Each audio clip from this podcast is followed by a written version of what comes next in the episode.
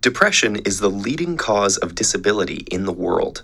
In the United States, close to 10% of adults struggle with depression. But because it's a mental illness, it can be a lot harder to understand than, say, high cholesterol. One major source of confusion is the difference between having depression and just feeling depressed. Almost everyone feels down from time to time. Getting a bad grade, losing a job, having an argument, even a rainy day can bring on feelings of sadness.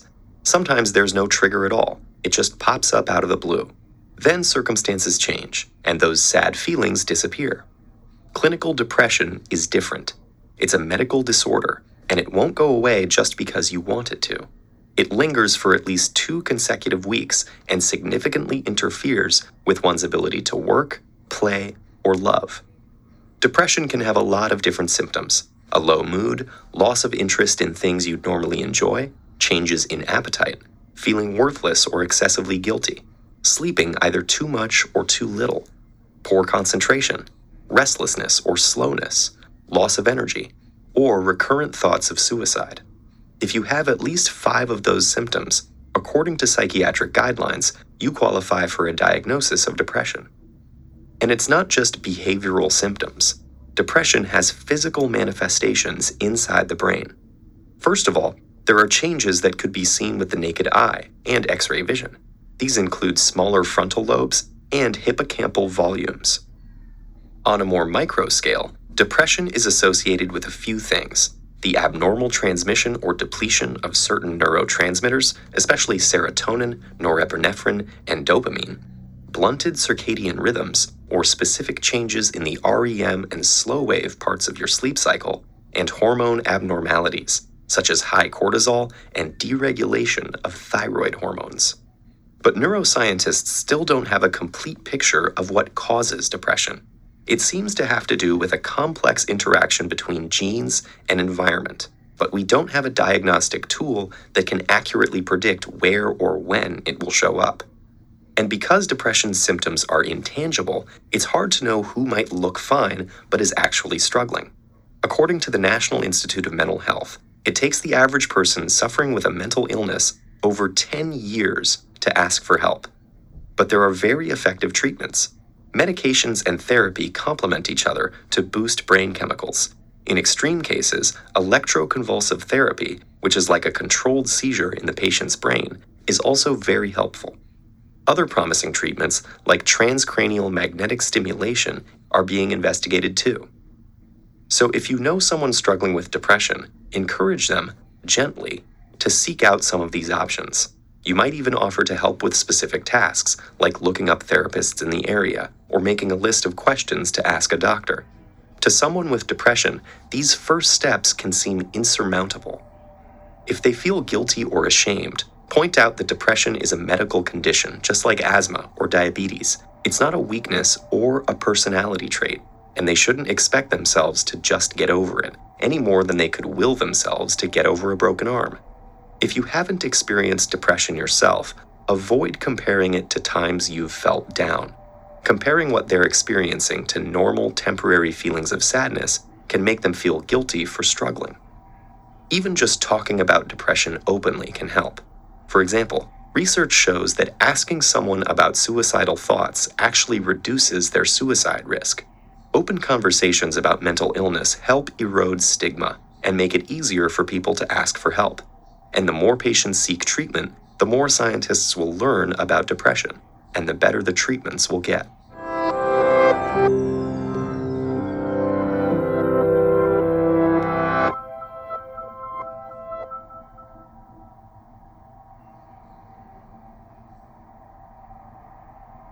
Sports Report today's date is Tuesday, February 15, 2021. This is Sam Vaughn. This is Sam Vaughn for Sam's Sports Report and Sam's Mental Health Day. Today we are going over depression after we did anxiety last week. We're going to continue with that series of mental health and getting more into in depth into schizoaffective and what schizoaffective is and schizophrenia and bipolar. Now we are going to discuss the difference between clinically depressed and depression.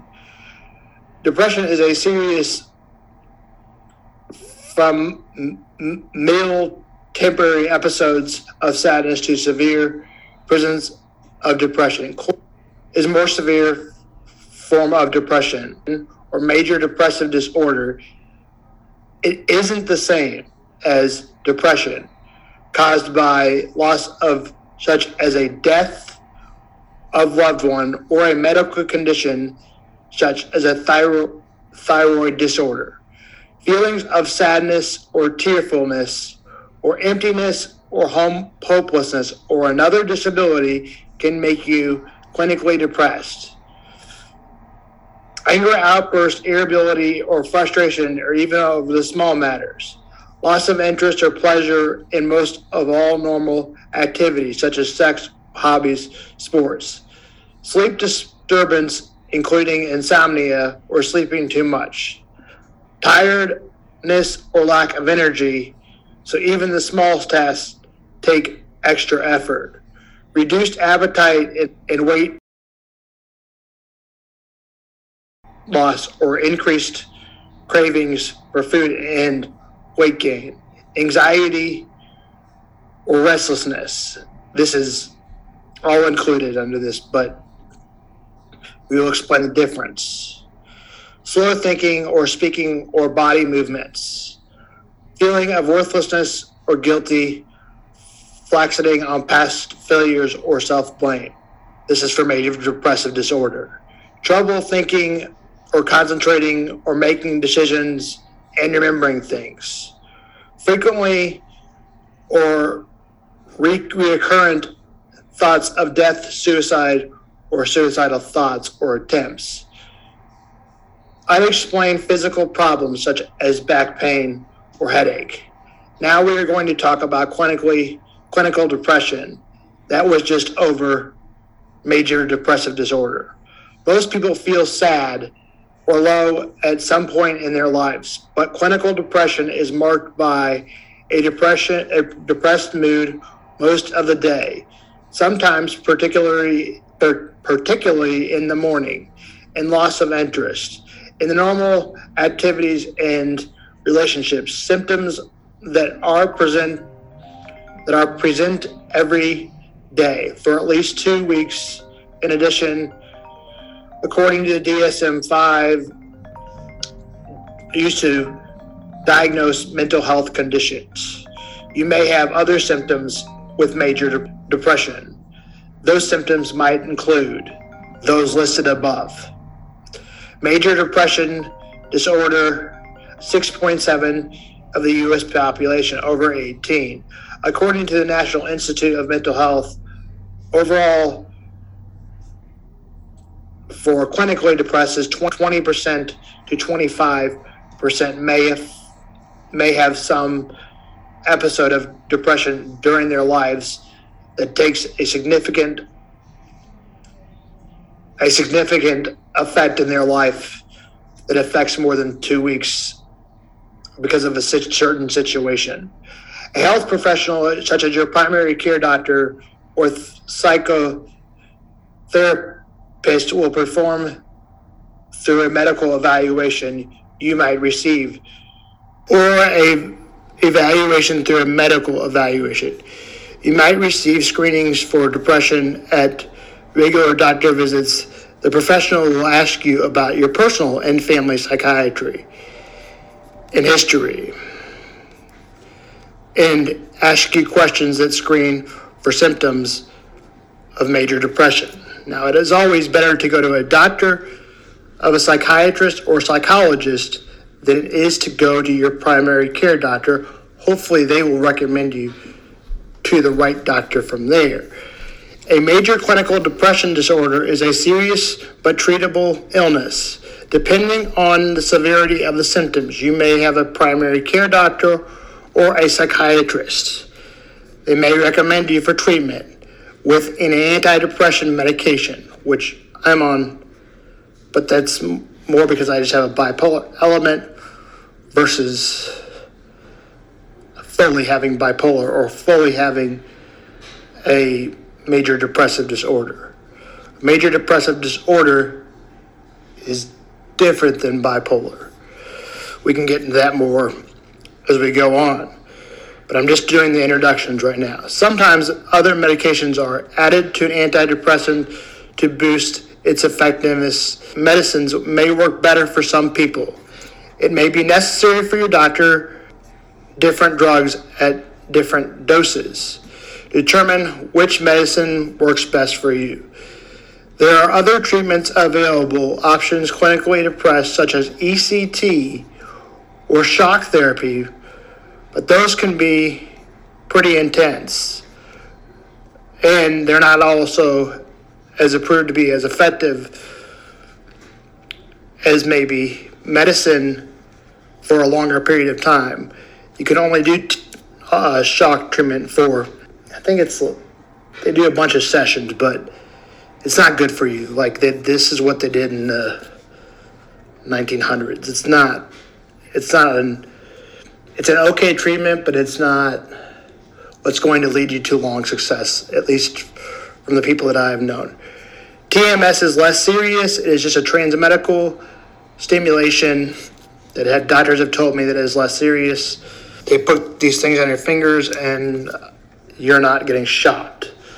So that's why it's less serious. And when you get shot, you forget everything it seems to be. Once you have had a major depression disorder, you are at high risk for having them again. The best way to prevent the episode of depression is to be aware of your triggers, cause of major depressive disorder. Medication helps you avoid relapse. It is also important what symptoms of major depressive disorder are what you need to talk about with your doctor early if you have any symptoms and continue to have symptoms. Here's my best answer for what the difference is. I was clinically depressed in 2016 of September to March of 2017. Although I am not diagnosed with major depressive disorder, I have an element of bipolar. But most of my mental health problems come from a manic and then I get depressed.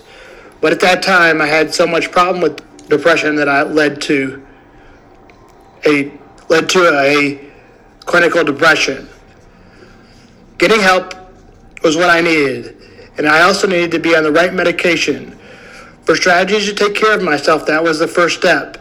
Going to outpatient at either Shawnee Mission at Cottonwood would be the next step. At that time, Shawnee Mission had a better leader for the group, but that can change all throughout hospitals. I will say Cottonwood Springs happens to have nicer facilities.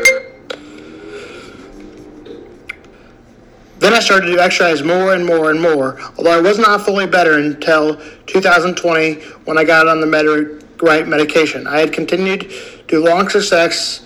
Since then, I have had continued progress. On for Sam Sports Report, Thursday, February 17th, 2021, and also Sam's Mental Health Day. Next week, we'll do learning disabilities for sure on dysgraphia. This is Sam Vaughn.